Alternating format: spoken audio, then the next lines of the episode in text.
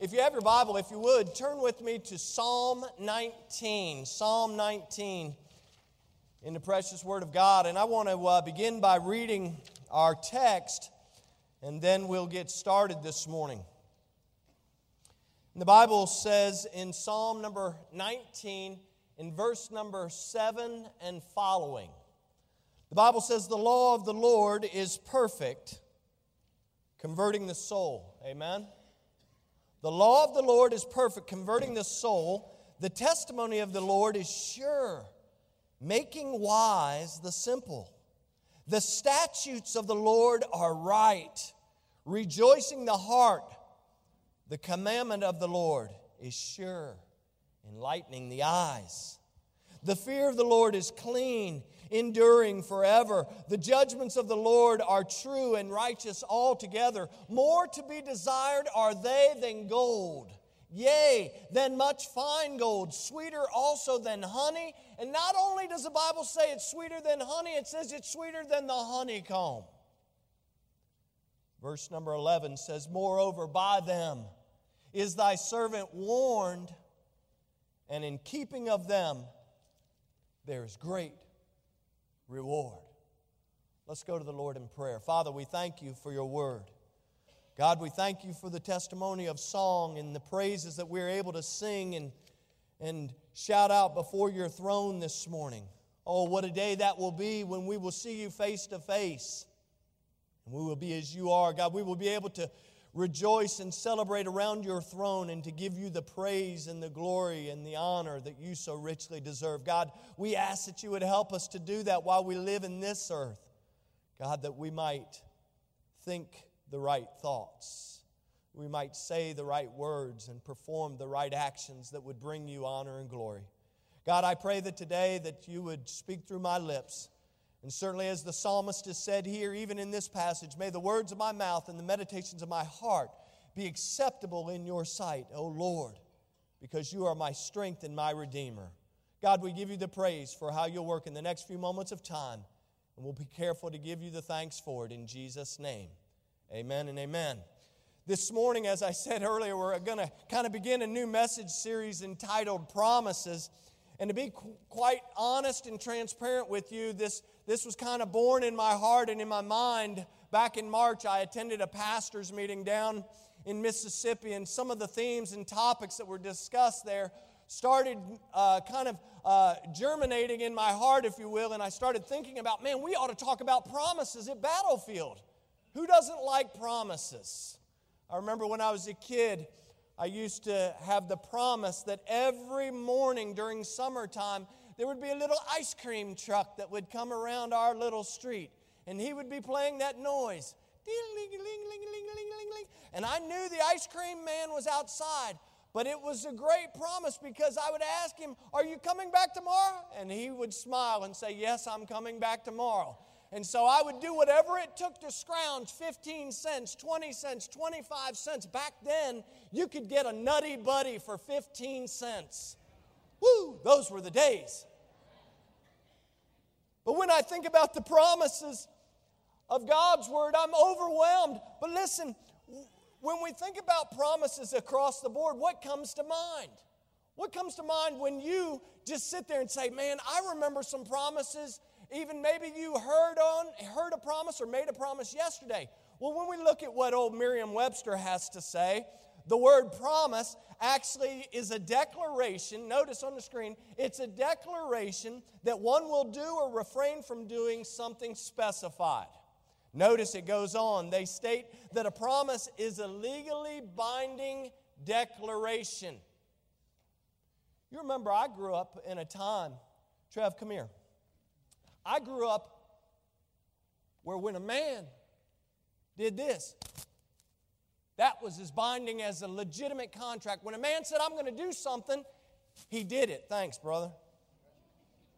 Thanks for having warm hands this morning. My hands are cold.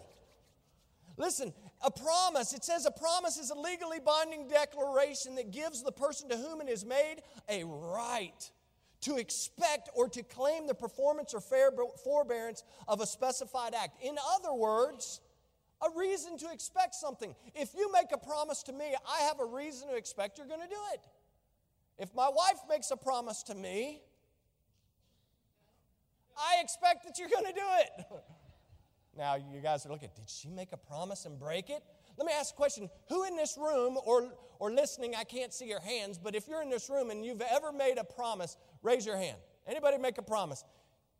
No, you didn't make a promise? I'm looking for the ones that don't raise their hand. I never. All right, now here's the truth or dare. Who has ever broken a promise?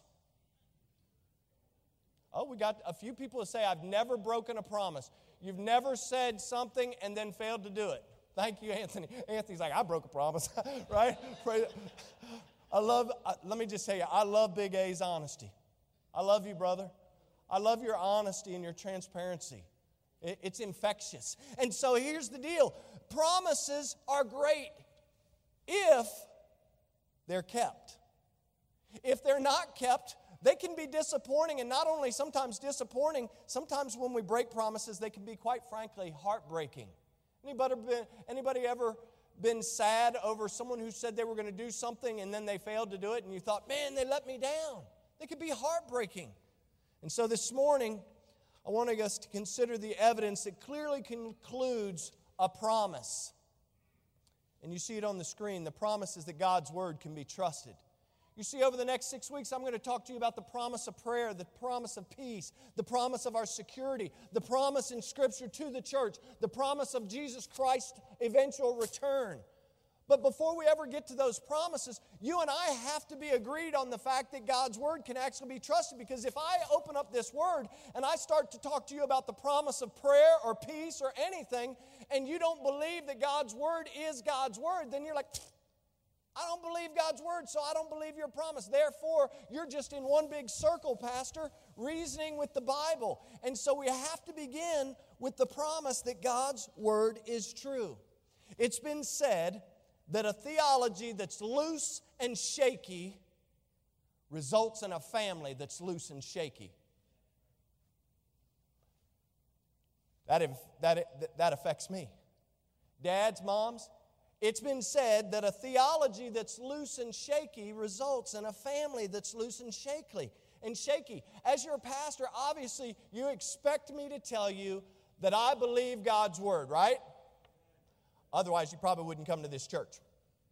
You're like, uh, if he doesn't believe it, why am I going to believe it? You would expect me to tell you, and I would, with all of my heart, with all of my soul, with all of my mind, and all my strength, I would tell you that I believe that God's Word is the best solution for a hurting marriage.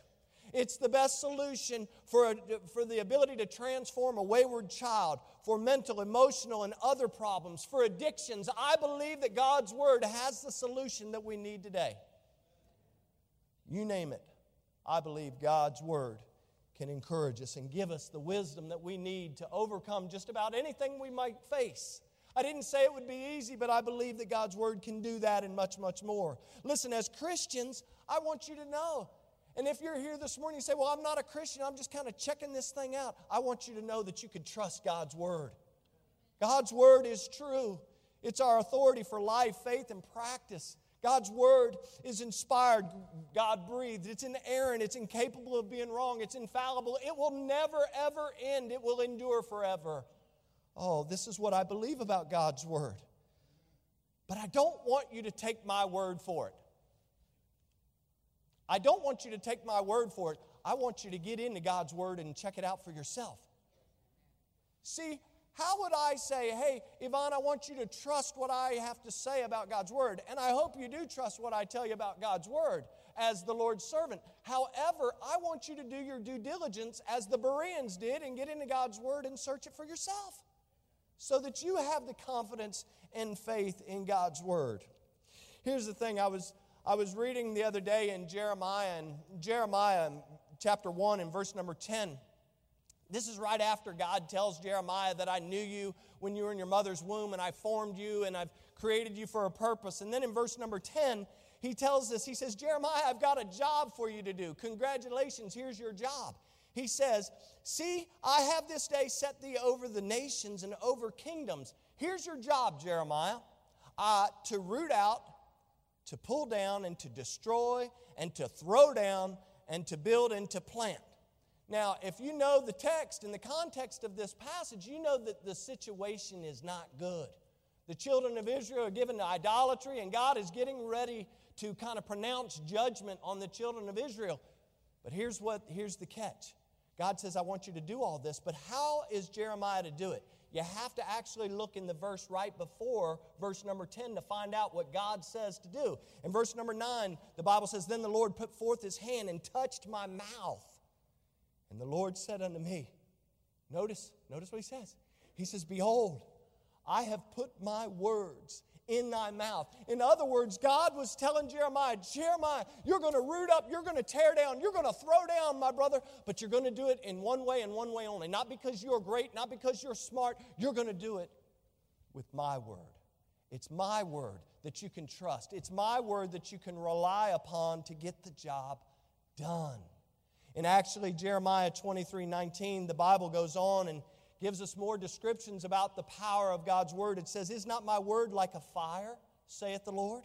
And like a hammer that breaketh the rock into pieces. And back in Jeremiah 5:14, the Lord tells Jeremiah that when he speaks his word, God says, When you speak my word, Jeremiah, I will make my word to become as fire and if you read the rest of the verse in 514, he says, And the people will become as wood and be consumed. Listen, God's word is certainly effective for the job in which he has called us to do. It is trustworthy, it is reliable. And from Scripture, if you're taking notes, there's a few things that I see in God's Word. And this really isn't even the message, this is just some, just some thoughts. For one thing, I know is that God's Word is inspired. I believe God's word to be God breathed. It is inspired. In fact, 2 Timothy 3. A lot of you know this passage, 2 Timothy 3, verses 16 and 17. The Bible says, All scripture is given by inspiration of God and is profitable for doctrine, for reproof, for correction, and for instruction in righteousness. And it goes on in verse 17 and says, That the man of God may be perfect, thoroughly or thoroughly, completely furnished unto all good works. What God is saying in, in 2 Timothy through the Apostle Paul is that my word is going to teach you what's right.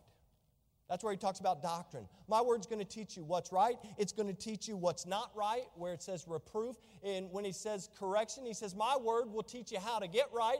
And when it speaks of instruction in righteousness, God says, My word will actually tell you how to stay right. Oh, it is inspired, the word of God. In 2 Peter 1, you have to read. A lot of people go right to verse number 19 and 20 and 21, but you really have to read beginning in verse 16 and following to get really the cool context of everything because Peter is talking about the inspiration of God's word. But notice what he says in verse 16 and following. He says, For we have not followed cunningly devised fables. He says, I'm not following stories from some make believe book. He says, notice, he says, when we made known unto you the power, the coming of our Lord Jesus Christ, but were eyewitnesses. Peter says, we saw it with our own eyes. We were eyewitnesses of his majesty. For he received from God the Father honor and glory when there came such a voice to him from the, from the excellent glory This is my beloved Son, in whom I am well pleased. Notice verse number 18. Peter says, And this voice which came from heaven he says, We actually heard it. We actually heard it when we were with him in the Holy Mount. You remember, Peter, he's up there on the Mount of Transfiguration, and he hears God speaking through his son to his son. And then, verse number 19, notice what it says. We have also a more sure word of prophecy, whereunto ye do well that ye take heed, as unto a light that shineth in a dark place, until the day dawn and that day star arise in your hearts. Knowing this first, that no prophecy of Scripture is of any private interpretation, for the prophecy came not of an old by the will of man, but by holy men of God spake as they were moved by the Holy Ghost. Listen, I believe with all my heart that God's word is inspired. I also believe with all my heart that God's word is living and it's powerful. Hebrews tells us that in Hebrews chapter 4 and verse number 12. The Bible says that the Word of God is quick and powerful and sharper than any two edged sword, piercing even to the dividing asunder of soul and spirit and of the joints and marrow, and is a discerner of the thoughts and intents of the heart. Listen, God's word is powerful, it is alive. Thank you. I know we're on a carnival hangover. But guys, we ought to be excited that God's word is alive. Do you know that verse actually says that God's word actually is a discerner of your thoughts and of your hearts? It actually knows. It can know what you're thinking. It can know what's inside of your heart. Oh, that's why it's so careful, so important, so critical that what we put into the heart is good. Because as we learned Wednesday night, out of the abundance of the heart, the mouth speaketh. And so it's incredibly important. The Lord tells us in Isaiah 55 11 that His word will not return unto Him void, but it shall accomplish that which He pleases, and it shall prosper in the thing where He sends it. Jesus told His disciples in John 6 63, I'm giving you a lot of scripture for a reason right now. He says, It is the Spirit that quickeneth or makes alive. The flesh profits nothing. But the words that I speak unto you, Jesus says, they are spirit and they are life. The psalmist stated in Psalm 119:50, This is my comfort in my affliction, for thy word hath quickened me. The word quickened means it has made me alive. You remember when Jesus was being tempted by the devil in Matthew chapter 4? He goes out in the wilderness and the devil is tempting Jesus. And in Matthew chapter 4, he responds to the devil right away. Uh, verse number 4, he said, It is written that men shall not live by bread alone, but by every word that proceeds out of the mouth of God. Well, here's the conundrum John 1 tells us that in the beginning was the Word, and the Word was with God, but it also tells us that the Word was God. Jesus Christ, the very Word of God, tells the devil, He says, I got news for you. You can tempt me all you want, right? But the Bible says it is written that man shall not, be, shall not live by bread alone, but by every word that proceeds out of the mouth of God. In other words, every word that proceeds out of me. That's power. That's living word of God. It's full of power and majesty. God's word is pure, it's perfect, it's powerful. I was thinking about it earlier this week, and I had asked you last week to be praying for our weather. And I was thinking uh, about the fact how God does things on a different scale than you and I do. You know, we think about it, we, we have a certain plane in which we kind of do business on. We kind of rise to the occasion sometimes, and then sometimes we kind of, you know, kind of take a sigh or a deep breath and go, oh, I can relax. But God does things on a different level than you and I do. In fact, in Isaiah chapter 55, just a few verses before he talks about his word accomplishing what it will, he tells us in verses 8 and 9 that his thoughts and his ways are not like our thoughts and ways. In verse number 9, he says, For as the heavens are higher than the earth, so are my ways higher than your ways, and my thoughts than your thoughts. Proverbs 30, verse 5 says, Every word of God is pure. He is a shield unto them that put their trust in him. Psalm 12, verse 6, the Bible says, The words of the Lord are pure words, as silver tried in a furnace of earth, purified seven times. And you say, Man, you're throwing all kind of scripture at us. I did it on purpose. And we're going to take a break. I did it on purpose because here's the thing I could spend all morning I could literally spend hour upon hour upon hour going through verse after verse after verse after verse that confirms the trustworthiness, the reliability of Scripture. But there might be some who are listening, there might be some in the room and say, well, guess what? You're using the Bible to try and use uh, to try and prove the Bible to me. And I don't believe the Bible, so tell me, how is God's word trustworthy? I'm glad you asked.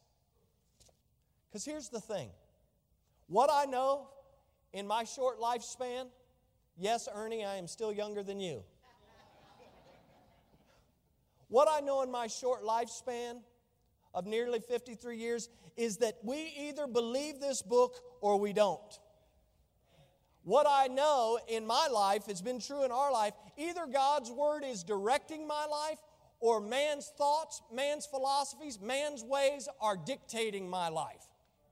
Either God's going to direct it or the world's going to dictate it.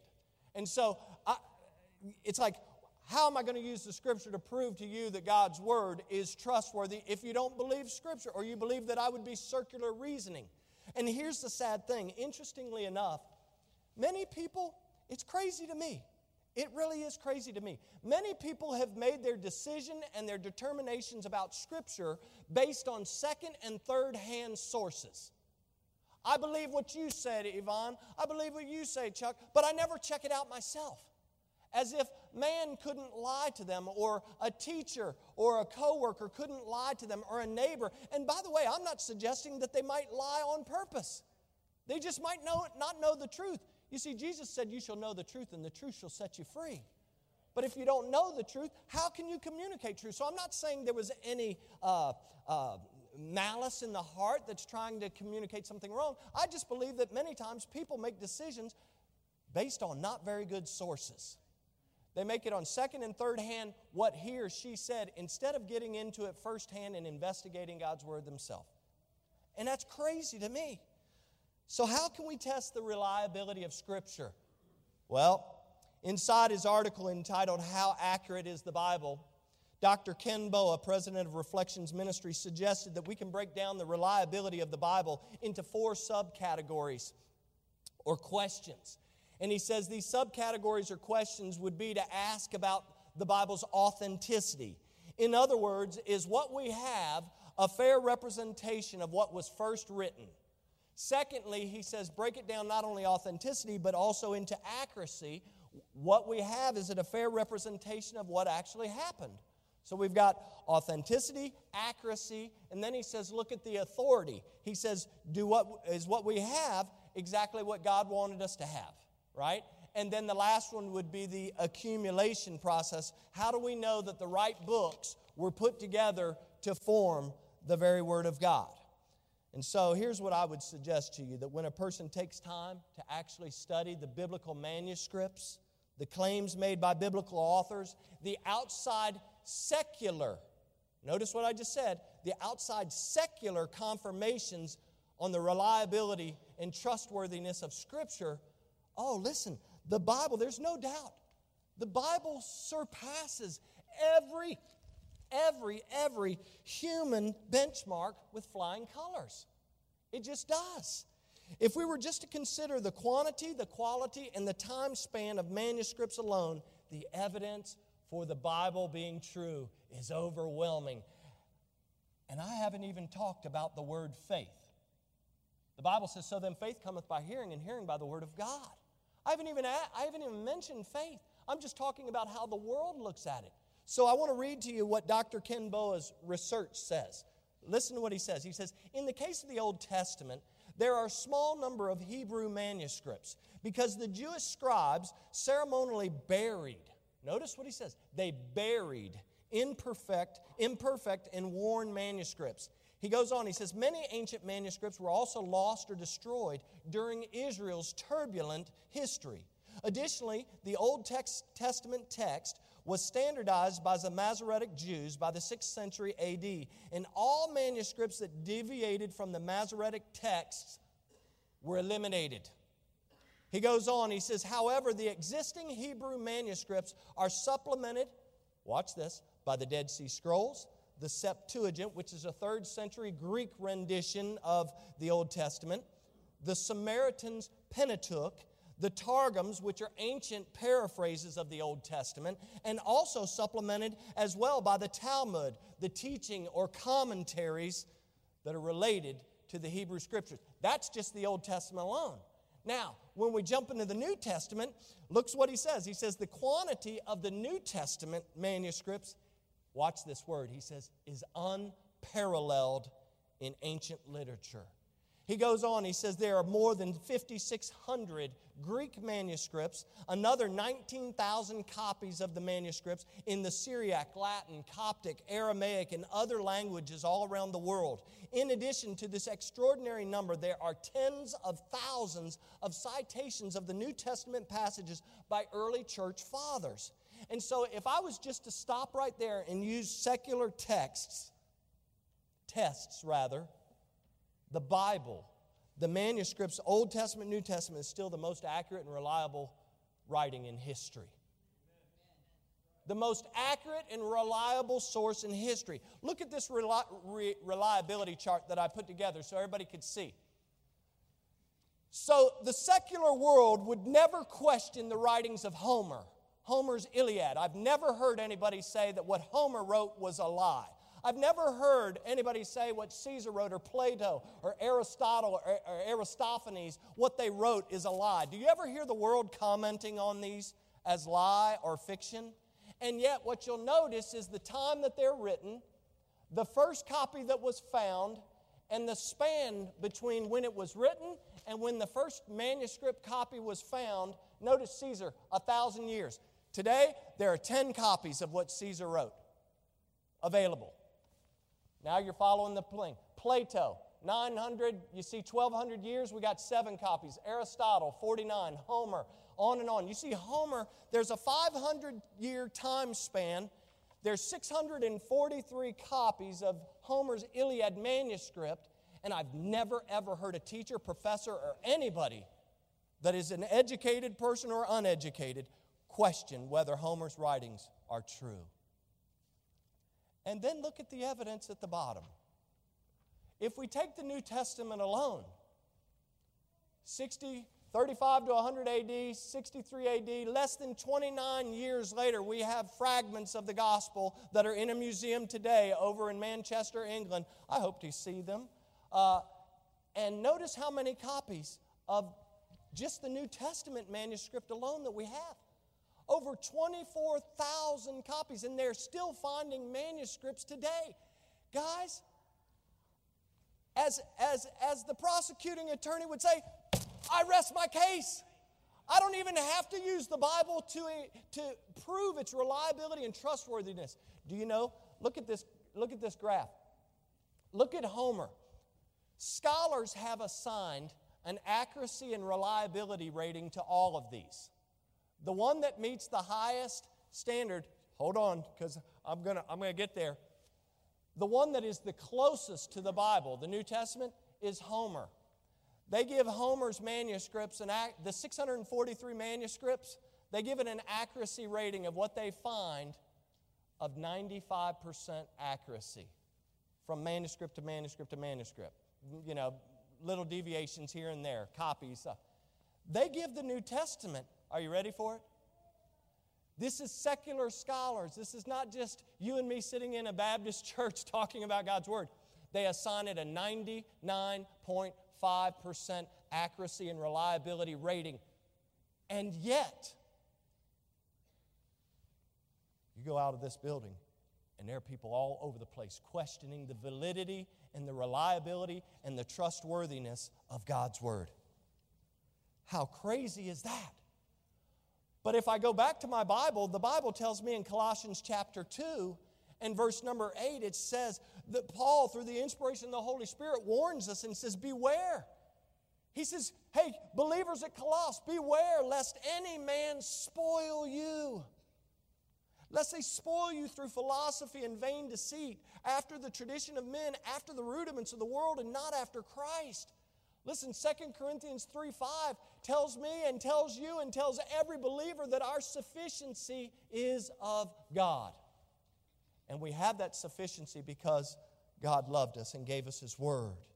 Peter teaches us in 2 Peter 1 and verses 3 and 4 that everything that you and I need for life and godliness is found in Him. And if it's found in Jesus Christ, and Jesus Christ is the Word, guess what? It's found not only in Him, but it's found in His Word and his exceeding great and precious promises. You ought to read that in 2 Peter 1, verses 3 and 4.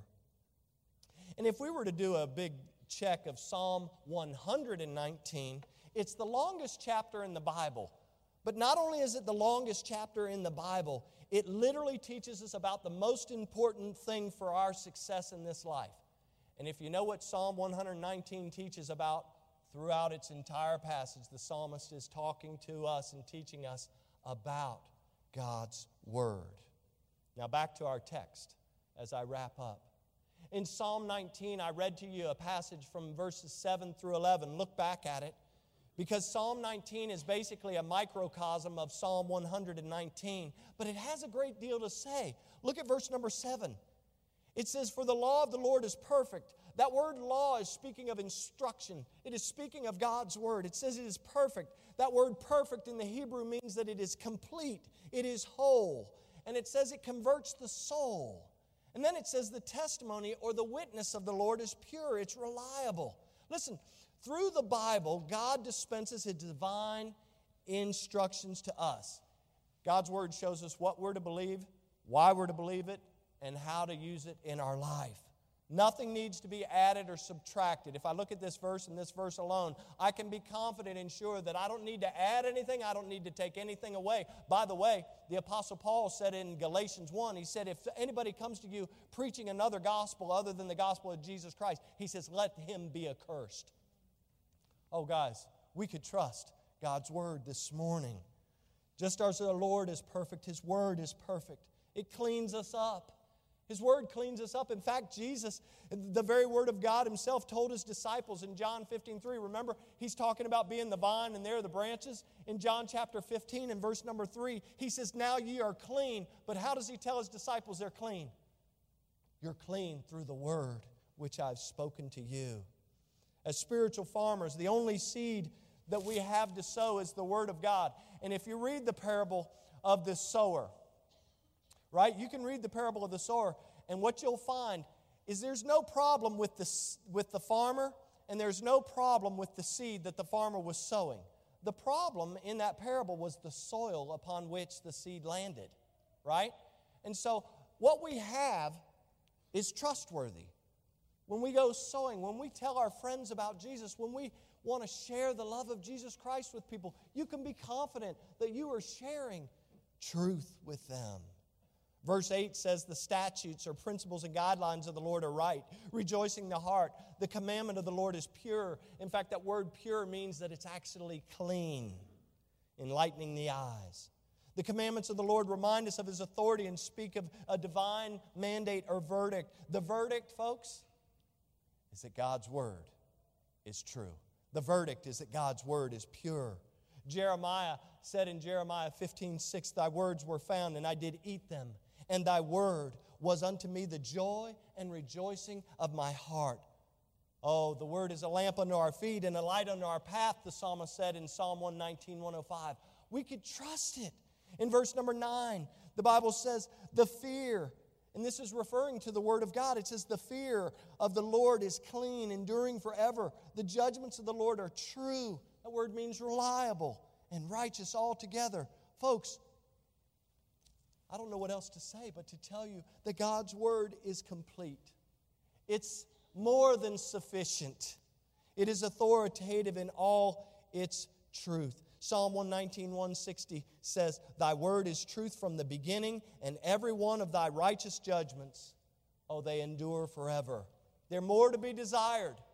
More to be desired, the psalmist says, than gold, yea, much than fine gold in verse 10. They're sweeter than honey and also the honeycomb. Moreover, by them is thy servant warned, and in keeping them there is great reward. Here's what I want you to be confident with. If we took more time and we broke this passage down way beyond what we even have time to do, if we were to look at the titles of God's Word and the traits that we find in just these few verses 7, 8, and 9, just three verses of Scripture right? If we were to break those titles and traits concerning God's Word together, we would find that we are promised that God's Word is complete. God's Word, the promise we have is that it can be relied upon. Another promise is that it'll guide our steps. We're promised that it will abide forever. We're promised that it's all sufficient and authoritative. And so, folks, go away today knowing that it's pure, perfect. It's sure.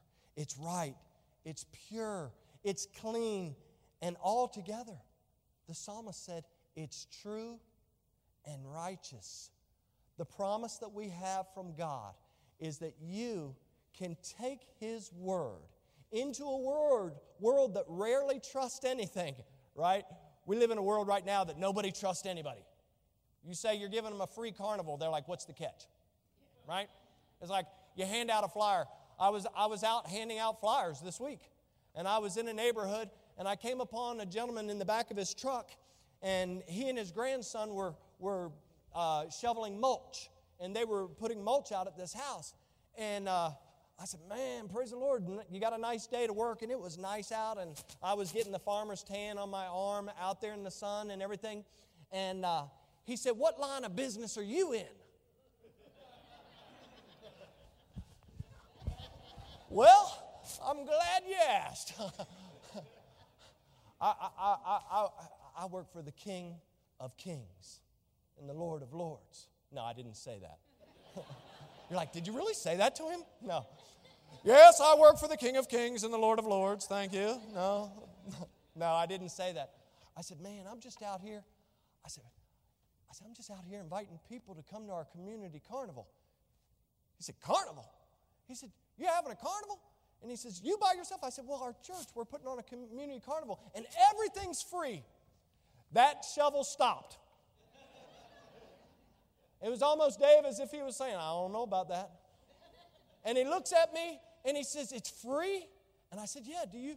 Because this kid that was working with him was obviously late teens, early 20s. I said, Do you have any uh, other children or, or relatives that might be interested? He said, Absolutely, I do. And so I went over to the truck and I handed him a flyer. I said, Man, so good to meet you and talk with you a little bit. I said, Man, we'd love to have the opportunity share with you what our ministry is all about. We want to share the love of Christ with people. Do you know he was here yesterday? He was here yesterday. I turn around, I turn around and I'm walking around. I'm, hey, everybody, hey, everybody. I'm walking around. Hey, Beth, who's, who's taking this spot? I'm calling people. I'm trying to get them water, sunscreen, and everything. And I turn around and he's like, hey, Pastor. I was like, take me a minute because I am getting a little older, Ernie. And, and I'm like, do I know him? and, and I'm like, oh, hey, I met you the other day. And he says, yeah, he says, I brought my whole family. He says, I drive by that church all the time. The first time anybody ever invited me there. And I said, Well, I hope you'll come and be in our worship services. I hope that you'll come and allow us the privilege to serve you and your family. That you might bring your kids, your grandkids, whoever with you to Battlefield Baptist Church. What an amazing God we serve. I was able to make a contact with him. I was able to share the, the facility with another family. I know there were other folks that were looking for a church home yesterday, and we got intentional about sharing the opportunity that we have to tell people about Jesus. We had the Gideons passing out New Testament scriptures as people were leaving. They were able to give people copies of God's Word. Listen, it's a small thing. But I want you to know I'm confident that I have the answers that the world needs. It's not Greg, the world needs Jesus. And that's all I have to give them. We can give them some cotton candy and, and soda and water. But after that goes away, what else happens? I want to give them Jesus so that one day we can see them in glory. And I want you to know that you can walk out of here being confident of God's Word. We have the promise that His Word is true. Why not put it to use? You may be here this morning, and you say, I hear you. And, and I even hear what you say about secular reliability and everything like that. I'm not sure. Man, if there's anything I can do to make you sure, I beg you to ask me. Don't leave this campus without asking me how you can know that you can know that you could have a home in heaven. Maybe if you're already convinced that God's word's true, but you've never called out upon the name of the Lord, you've never said, Lord, I need to be forgiven of my sins. Man, I just need to have a relationship with you. And, and I don't know how to do that. But I, in this moment, I'm asking you, I'm begging you to forgive me and to come into my life and to change me from the inside out. Then do it. You don't need me to do that. You simply need to call out upon the name of the Lord, the Bible says, and thou shalt be saved. Tate was talking about a pivotal verse this morning when he shared Romans 5 8. God commendeth his love towards us in that he uh, proved his love for us. That's what he's saying. God commendeth his love for us in that while we were yet sinners, Christ died for us. He proved it. Oh, what more, what more evidence do we need than to say, Yes, Lord, I need to be forgiven. I trust you as the Savior of my life begin to work a change in my heart. Oh, I pray that if you've never trusted Christ, you'll do it right now. And maybe some of you are sitting here and saying, I have a relationship with Jesus, but I really haven't trusted God's word the way I need to. I pray that God would break your heart and that you would do business with the Lord today to recommit yourself. Hit the reset button and get into God's word and investigate it for yourself. Become more confident than ever that you have the very word that are true and trustworthy and reliable. Thank you so much for listening. If you'd like more information about our ministry, check out our website at battlefieldbaptist.org or follow us on Facebook and Instagram. We'll see you next time.